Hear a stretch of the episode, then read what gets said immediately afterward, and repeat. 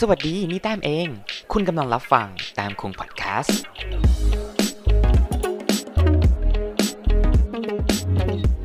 สวัสดีครับ และนี่คือแต้มขอเล่า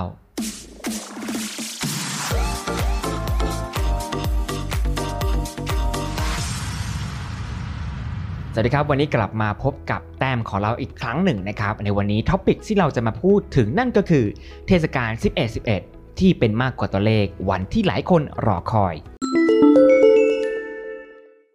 หลายคนครับเตรียมพร้อมกับวันเทศกาล 11-11 ครับ เทศกาลที่หลายคนรอคอย เก็บเงินเพื่อมาซื้อของที่ลดราคามากที่สุดในปี ไม่ว่าจะเป็นแหล่งช้อปปิ้งออนไลน์หรือแหล่งช้อปปิ้งทางร้านค้าทั่วไป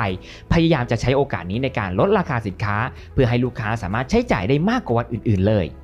ทีนี้เรามาดูกันว่าทำไม 11-11 มันถึงพิเศษกันครับ มันใกล้ถึงเวลาอีกปีนครับของงานเทศกาลที่ยิ่งใหญ่ในการช้อปปิ้งของจีน และก็ของโลกที่จะเกิดขึ้นในวันที่ 11 พฤศจิกายนนี้ครับ ทางอาลีบาบาและผู้ก่อตั้งบริษัทแจ็คหมานะครับ ที่เราได้รู้จักกันในวันของวันคนโสด ที่ได้เปลี่ยนจากวันต่อต้านวันวาเลนไทน์ให้กลายเป็นวันที่ดีสำหรับคนโสดในประเทศจีนทำให้เป็นเทศกาลช้อปปิ้งระดับโลกตั้งแต่ปี 2011 และทำเงินได้หลายพันล้านล้านบาทเลยทีเดียว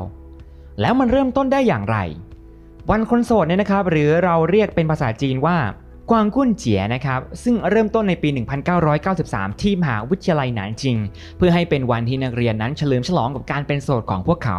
โดยเลือกวันที่ 11 เดือน 11 ให้เหมือนกับแท่งไม้สีแท่งติดกันนั่นเอง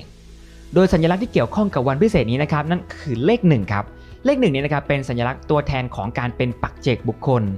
เลข 11นะครับแทนสัญลักษณ์ของบุคคล 2 คนที่พบกัน และอยู่ติดกันนะครับ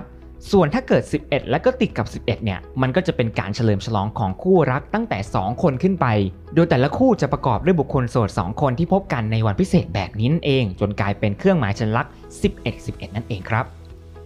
และในวันที่ 11 11 นั้นมันเกี่ยวกับอะไรล่ะครับ งานประจำปีเริ่มต้นของเที่ยงคืนวันที่ 11 พฤศจิกายนนะครับ และจะดำเนินไปเป็นระยะเวลา 24 ชั่วโมง โดยจะมีส่วนลดราคานะครับที่เรียกว่าลดเยอะมากๆเลย ซึ่งขับเคลื่อนโดย Tmall ซึ่งเป็นแพลตฟอร์มหลักของ Alibaba โดยพื้นฐานแล้วนะครับ ถ้าเกิดว่าเราพูดถึงที่สหรัฐอเมริกาเนี่ย วันนี้จะเปรียบเสมือนกับวัน Black Friday แล้วก็ Cyber Monday รวมกันนั่นเอง แล้วใครมีส่วนร่วมอยู่บ้าง โดยในปีนี้ครับ Alibaba กล่าวว่าผลิตภัณฑ์กว่า 15 ล้านรายการจาก 140,000 แบรนด์นะครับ ซึ่งรวมถึงแบรนด์ต่างประเทศกว่า 60,000 รายการนะครับ จะมอบส่วนลดให้ผ่านทาง Tmall โดยเพิ่มขึ้นจากแสนรายการในปีที่แล้ว ซึ่งนอกจากนี้แล้วนะครับ ยักษ์ใหญ่ด้านอีคอมเมิร์ซก็ยังมีแพลตฟอร์มอื่นๆ เช่น JD.com นะครับซึ่งกลายเป็นคู่แข่งสำคัญ และจะผลักดันให้ดึงดูดผู้ซื้อได้ยากเท่ากันครับ แล้วยอดใช้จ่ายมากน้อยแค่ไหนกันล่ะครับ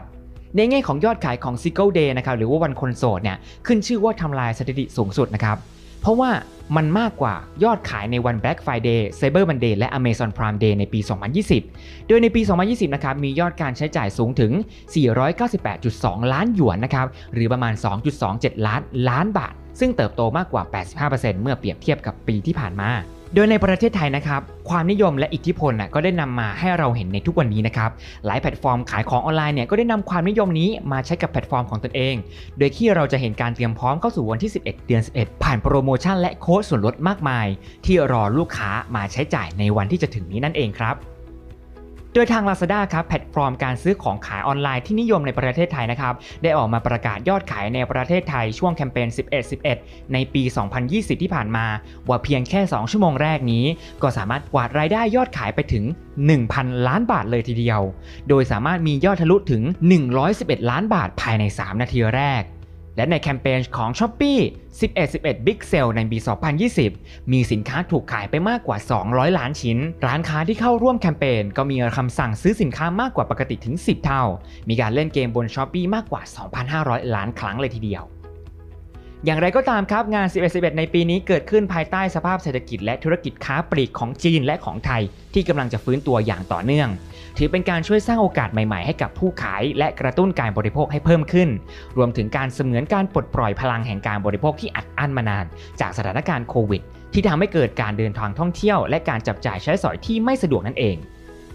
หากเรามองถึงความหมายของเทศกาลนี้นะครับ มันไม่ได้เป็นเพียงแค่วันพิเศษมากกว่าวันอื่นๆ แต่จากการมองเห็นคุณค่าของวันนี้ผ่านมุมมองของนักธุรกิจ และร้านค้าต่างๆ พยายามผลักดันหาเส้นทางทำให้วันนี้นั้นกลายเป็นวันที่สามารถสร้างรายได้ได้อย่างมหาศาล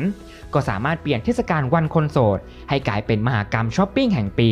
นับเป็นการพิสูจน์ของคำเชื่อที่ว่า เรามีโอกาสซ่อนอยู่เสมอนั่นเองครับยังมีเรื่องราวอีกมากมายที่น่าสนใจ คุณผู้ฟังสามารถรับฟังแต้มคุงพอดแคสต์ บน Spotify Podcast Apple Podcast และ Google Podcast